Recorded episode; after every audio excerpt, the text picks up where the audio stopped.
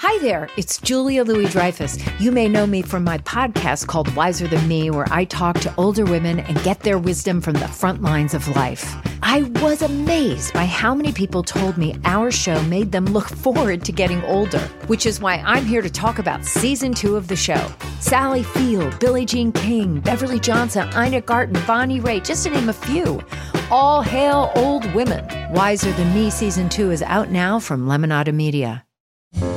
It's Merriam Webster's Word of the Day for June 7th.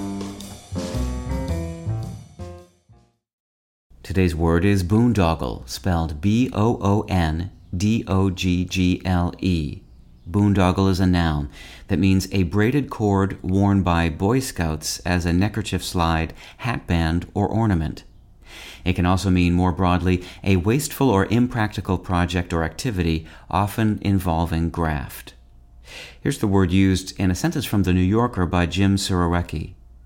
Conservatives often reflexively dismiss infrastructure spending as a boondoggle, and liberals, perhaps in reaction, often reflexively defend it, no matter how wasteful.